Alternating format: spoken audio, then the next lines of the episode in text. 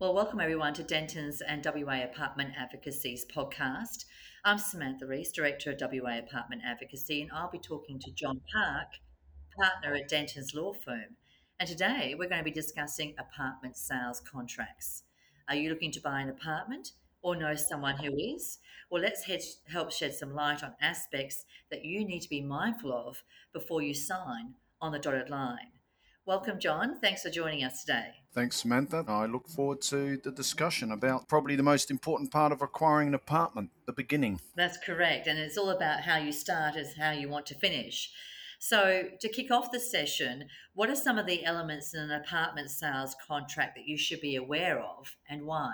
There are two methods or, or two different styles of contracting for apartments. Um, Samantha, as you know, the first is off the plan, and the alternative is to buy an established strata title lot, sometimes called built form strata.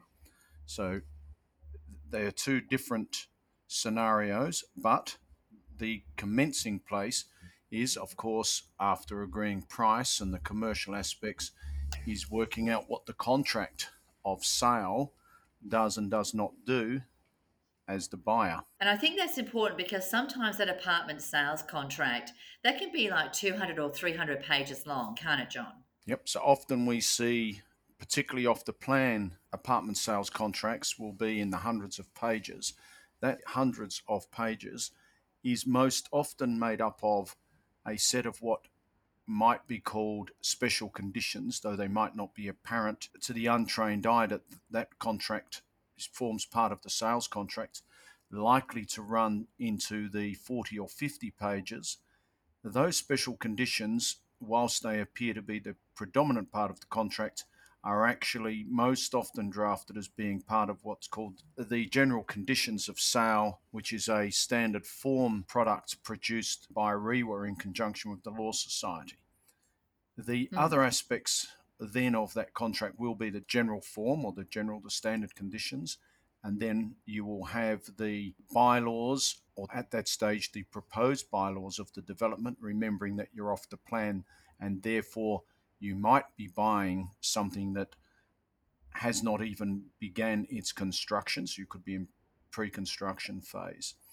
And within the contractual documents, then you'll have the notifications to the buyer, which are things that are required to be provided under the Strata Titles Act in Western Australia, which are statutory requirements. So that the contract is made up of those component parts and it will amount to often, as you say, Samantha, hundreds of pages of interlocking, hopefully non ambiguous terms. And I think that's the biggest concern that I have is that, you know, like you said, it's one of the most important documents you need to read. And yet we find um, often we have buyers come back to us and they say, I wasn't aware of this or I wasn't aware of that. So let's talk about off the plan sales because that certainly is something that we're seeing become more prevalent. Talk to us about the sunset clause. What is that sunset clause and how do we actually make sure it's going to protect the buyer and not the seller?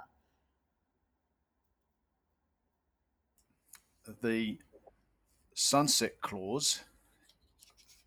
That's an int- I'm, I'm, I'm a bit slow in responding to you, Samantha, because of the idea about protecting the buyer and not the seller. Because, okay. and let, and perhaps if I explain that why I'm hesitant in that regard, the sunset clause could protect either or both of the buyer or seller. Now, the sunset clause, perhaps we should first at least talk about what a sunset clause is. So, the Strata Titles Act requires there to be a clause in an off the plan strata title contract. There is a um, sunset clause, which is really a clause that says this. If the strata scheme, or what's now called just the scheme in the Strata Titles Act, is not registered by a certain date, then the buyer can terminate the contract. So it's the seller's obligation to cause the registration of the strata scheme before a certain date, and that certain date is six months after the date of the contract if it is not otherwise stipulated in that off the plan contract.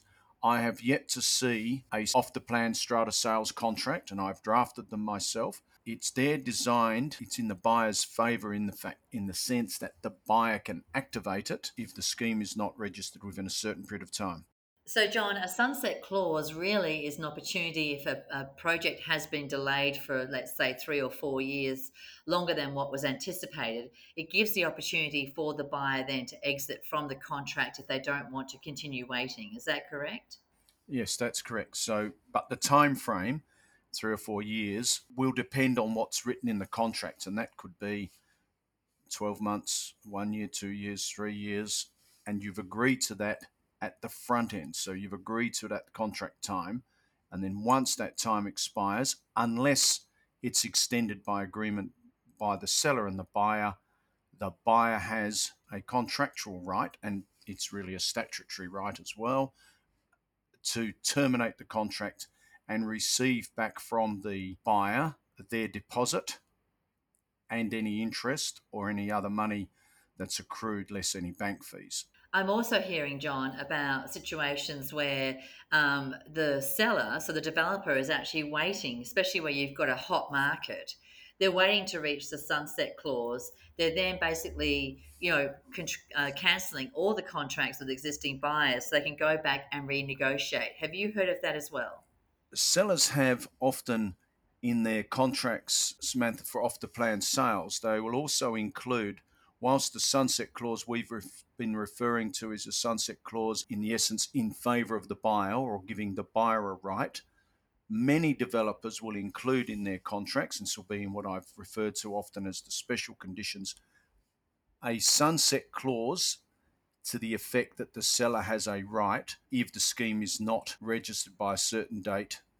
And some contracts will include reasons for the scheme not being so registered, then the seller will have a right to exercise the sunset and terminate the contract, return the deposits, and then either, as you say, renegotiate the sale of the lots if that's its intention, or perhaps the project isn't going to continue or can't continue for one reason or another, that would give the opportunity for the seller to terminate for that reason. Yeah, and that's why I've asked the question because we've heard of it as well. And especially when you might actually start marketing a project and the sales are quite slow, and then suddenly you have, as we have seen in WA, a 30 to 40% increase in construction costs, and suddenly, you know, developers are going back out to negotiate with the buyers. Um, and that, you know, can leave a bit of taste in someone's mouth when they actually had their heart set on an apartment and now it's kind of like being whisked away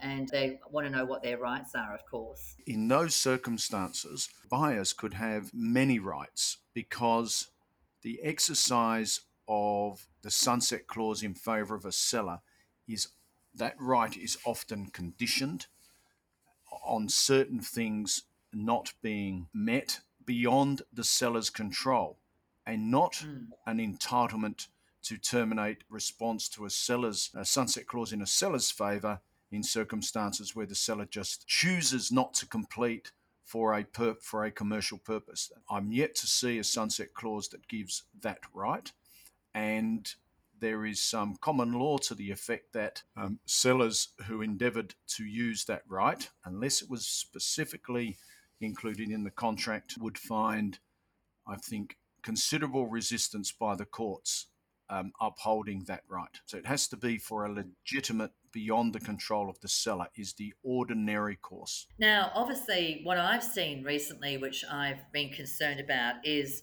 contracts where they actually delegate the proxy of voting. So when the buyer signs the contract, what they actually do is delegate their proxy to vote to the seller. Now, as you and I both know, a, a committee or a council of seven will often oversee a building once it's been constructed and obviously make sure that things are happening within that building to maintain it, make sure it's operational. But what we're seeing is that then, because the developer obviously in WA can't vote on defects, what they're doing is accruing all these votes from the buyers and actually acting on behalf of the buyers. And that causes me concern because you know the developer should actually be thinking about the developer and i think the buyers should be thinking about their perspective from the apartment building. What's your thoughts on that The practice can only occur when the scheme has been registered, because until the scheme is registered, there are no um, lots, and therefore there are no there's no strata company for this proxy vote to be used at. Once the scheme is registered, the developer's ability to use proxies should be reducing because it settles with each of the buyers. So the buyers don't become buyers anymore, they become lot owners. So it leaves two circumstances. The first is if we imagine an apartment block with and it could be a mixed use block. It doesn't have to be apartment with 100 lots, and the developer has sold 50, and 50 have been to, are retained by the developer. The developer would naturally have 50 votes and wouldn't need a proxy because it is a it holds 50 votes in that circumstance as a lot owner. So that's one circumstance that buyers need to be mindful that whilst they might be mixing the idea of uh, the proxy vote with an actual vote owned by the developer. But once your lot is owned, you have the right to vote.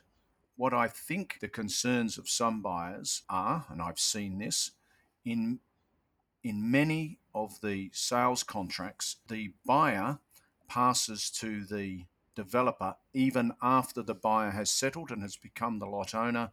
There is a clause that allows the developer to act as the what is the buyer now lot owner's proxy until the developer has either gives their permission or has sold out of the apartments and the developer. So therefore, as you're suggesting, the developer is endeavoring to retain control of the strata company despite it being the developer, as you say, and not the strata company. And that happens. I'm not sure I've seen an off the plan sales contract without a clause of that type in it. So it is disturbing. Um, but there are some protections for buyers that I could talk to if there's time now. Yeah, go for it.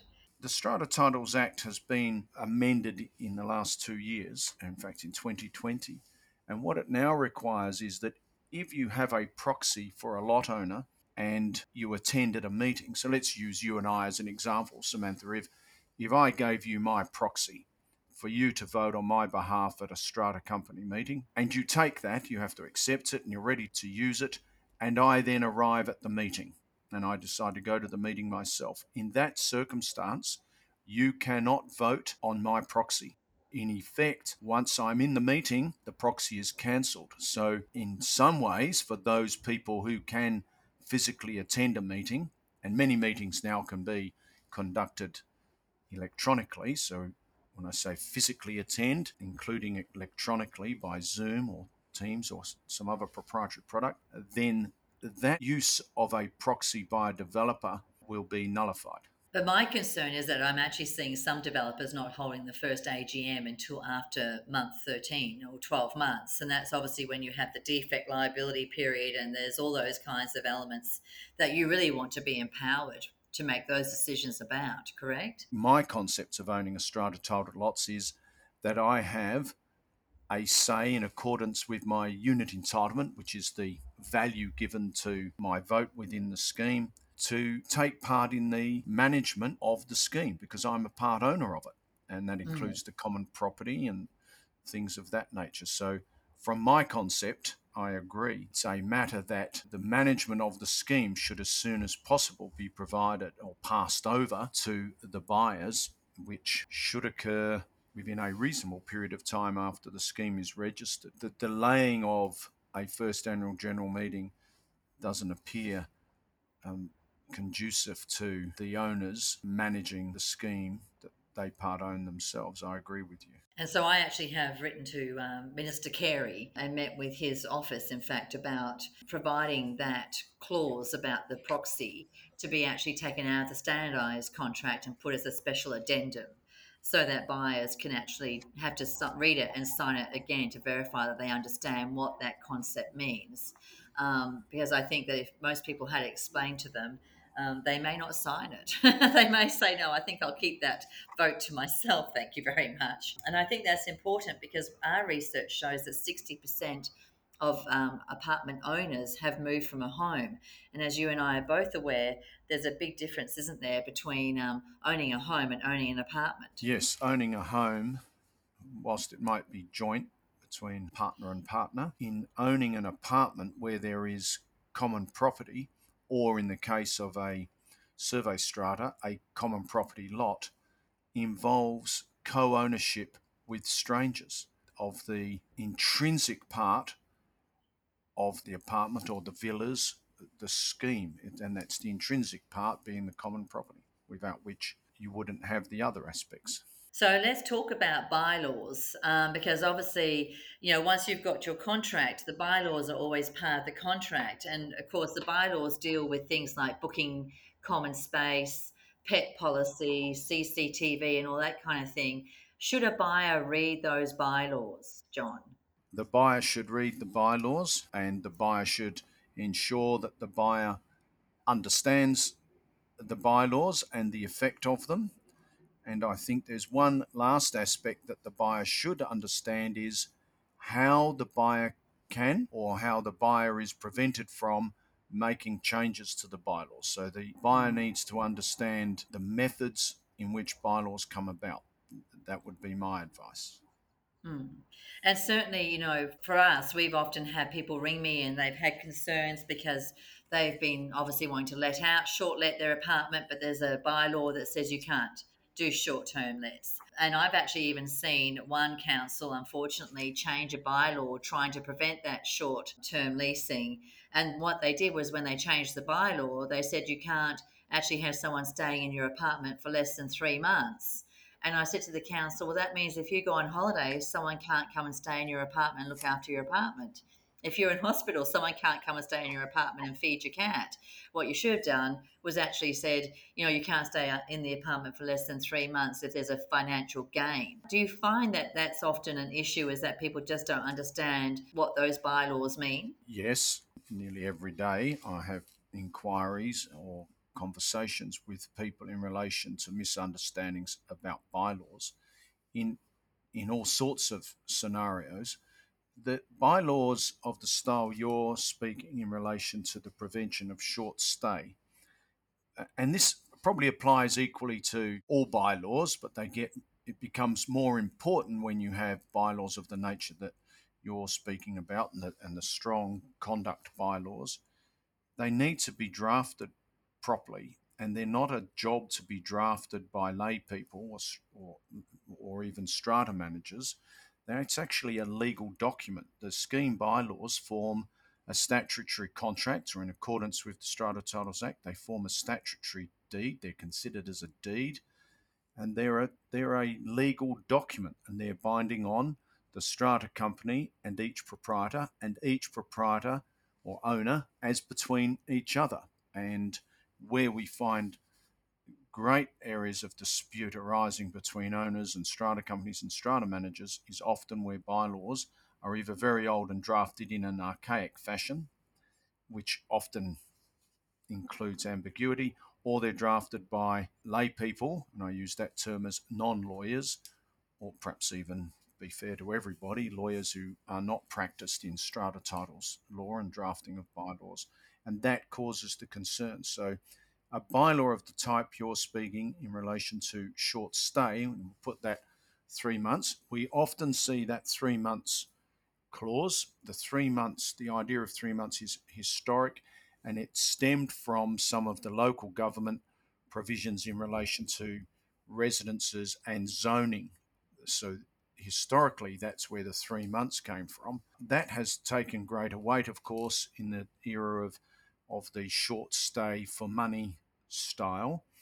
And I would suggest that any bylaw that someone intended or attempted to enforce to prevent someone, as you suggest, staying in a residence while someone was in hospital or staying in a residence for a holiday period, other than for a short stay for money, would not get the support of the State Administrative Tribunal if it was tested there, should not get the support of a strata company in the first place, and would not get the support of the Supreme Court because the Supreme Court of Western Australia has made very clear enunciations about the effect of such bylaws within strata.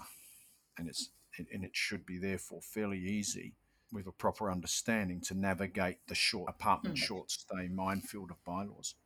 it is a bit of a minefield, isn't it? It can so, be because vested interests, Samantha. No, correct. Now, the other thing that I've also been conscious of, and I'm sure you have been too, is that we've had a number of builders kind of like go bust in recent times. Firm, ProBuild, Pindan, uh, Diploma. And so, if the apartment building is under construction, you know, that kind of leaves a bit of a minefield, doesn't it? Um, do you have any protection if the builder goes bust and the developer kind of like is hanging in limbo? Well, immediately you have your sunset clause if, if that starts to lapse and you're getting closer to the sunset clause, buyers will have some, if we can perhaps use it as either leverage on a developer to for the buyer to renegotiate remembering that it works both ways. If you've got the right of a sunset clause and the developer wants you there, then you might have, an, as a buyer, an opportunity to renegotiate some parts of it. The interesting part is that the majority of apartments are not built by the developer. The owner of the land who takes on the development is often different from the builder, even though some um, developers have what I call captive builders, so they work only with one builder, and the builder likely only works with one developer. Or some developers I have known have created a building company which is related to the developer and they use the builder. So your hmm. your off the plan contract is a contract between the buyer and the developer or the owner of the land and the idea of building. So if the builder goes goes bust, as you refer to, then often buyers have no recourse at all to the developer about that, except for the sunset clause, and they will have no recourse as against the builder because they don't have a relationship with the builder. So it can yeah. leave the buyers feeling in limbo. They should mm. feel protected by their developer because it's the developer who has promised, by the form of this contract that we started off speaking about, to build them their home yeah. and to make it ready for them to take over and move in. So it's really the developer who has the onus of sorting out that problem. So what can you do in the you know when you're looking to sign a contract and you're concerned about the possibility that your builder might go bust, what could you put into the sales contract that would allow you to actually feel a sense of ease or protection? Is there anything that can be done?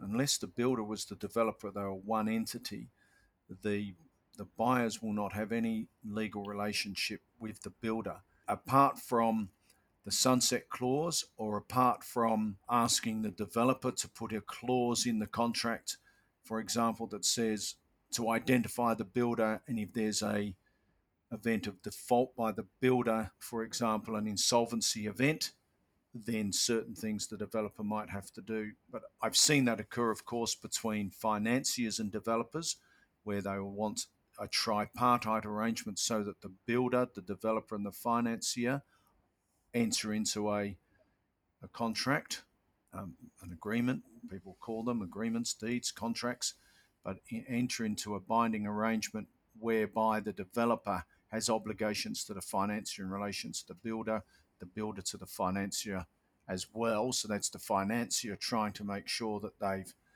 um, considered both the developer and the builder before they put their money into the project, but not sellers uh, and, well, not buyers and builders, and not sellers, builders, and buyers in a tripartite form. I have not seen. There's very little um, that a buyer can do. They're they're in the hands, in the trust of the developer, the seller. That's their contracting party. And Samantha, I, I probably should add that in my experience, in a developer faced with a builder that isn't likely to be able to continue to perform, is not something that the developer or the seller wants either. It's not a good scenario for the seller. So you often find that the seller is likely taking all action that it can do to get a new builder or to financially support a builder until the project is finished. And I think that clause that you're talking about, you know, is a good idea to include that if the builder, you know, in the sales contract, if the builder does actually go bust or um, under during the actual construction phase, that there should be some kind of ability for the buyer to leave the contract. And I think we might actually see a bit more of that happening, John, as we kind of like progress over the next couple of years, because we're certainly finding that um, the, the talk around town is that the builders are just not being able to actually uh, be uh, sustainable at the current construction prices. So it's certainly very interesting. Now, so I guess the next loaded question I'm going to ask you is Should a buyer therefore get some legal advice before they sign a sales contract for an apartment? Yes. It's the short answer. that's the short answer. Yes. It's likely to be for many people, perhaps not for those that you've spoken about downsizing. Um, it's perhaps for many people the, the biggest expense or the biggest item of purchase for their lives. And to think that they would enter into these contracts of these numerous pages without receiving any advice is astounding. And I think they should be getting legal advice about the contracts. And it might even surprise many buyers the affordability of that legal advice from lawyers such as myself, and there are others, of course, with considerable strata experience in at the front end as well, working and building these contracts for developers, builders, and financiers, and also working for buyers and owners. You have a very rounded approach. They could be surprised at the affordability of that, particularly if you consider it as a percentage of the cost of the purchase or the cost of the loan or the cost of the interest. The it is an extra burden of cost but I think it, they would most of them would find it worthwhile. I totally agree because you know if you're a first home buyer, you're not used to signing a, a, sales contract, or even if you're moving from a home into an apartment, the whole bylaw situation. There's a lot of clauses within that sales contract that you do need to be legally aware of, right? Just to make sure that. Um, you're not going to get caught out. I think that's really important. One of the things, Samantha, I I think is real importance in this off the plan purchasing and what a lot of people might not otherwise know is the Strata Titles Act provides protection for buyers of off the plan contracts and it runs to many pages of of law and some of that law can be conditioned in the contract as we've spoken about as an example is the sunset clause by statute 6 months but that can be amended. And other parts of it can't be amended at all. And when we're speaking to ideas such as we've spoken only about a builder um, having financial difficulty or going bust, but if the de- what if the developer is facing a circumstance of that nature, or the developer changes the size of a lot, or the developer decides, as you've said, either before the scheme is registered or after the scheme is registered to offer a license or a lease over part of the common property or to uh, if you're on a waterfront to do something if there's a if there's a jetty. I've seen these where there's a a right to a jetty or the right to the waterfront and the developers are start to change if you like some of the conditions of the common property, conditioning it either by agreement or otherwise, and they become very they become variations to the contract, despite ordinarily layperson would say, well, my contract hasn't changed. But the Act says, no, they're notifiable variations. They are things that have changed and they have to be notified, and there are very strict time frames. There's two types of variations, so they can they are graded by the Act, and, and there's different periods, and they give a buyer a right of termination in some circumstances. So imagine getting through to the end of the contract saying, I just had to go ahead, and a year later, someone telling you, oh, you didn't actually because of something, and they say, oh, well, we did get a letter from the developer, but we didn't know what that meant. So when we're in the frame of mind speaking about buyer's rights, the Strata Titles Act in the protection of purchasers aspects, prote- protection of buyers is quite comprehensive, and that needs to be reflected in the contract. And if it's not, it's in the act. So, um, I, I that's another reason I would recommend that people have an understanding, not just when they sign the agreement, what they're signing, but what rights they have during the term of the agreement until settlement occurs after the scheme is registered. I couldn't agree more, John. And obviously, the WA Apartment Advocacy has created our apartment buyer and owner education kit, and that has got a lot of information about what kinds of questions you should be asking the developer up front, um, what you should be doing with your pre settlement checklist, and so forth. But you cannot beat a experienced eye looking over that sales contract and just highlighting to you areas that might be of concern that you may want to address. Because, like you say, sometimes an apartment project can take 12 to 18 months to construct.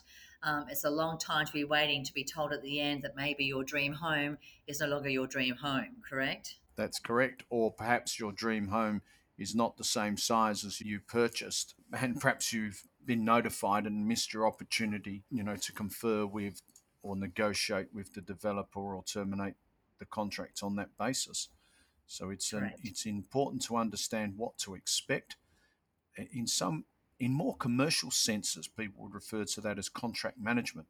You know that concept that once you're in a contract, it's nice. You put it in the drawer, you close the drawer, and at the end, you pay the money, you shake hands, and it's all nice.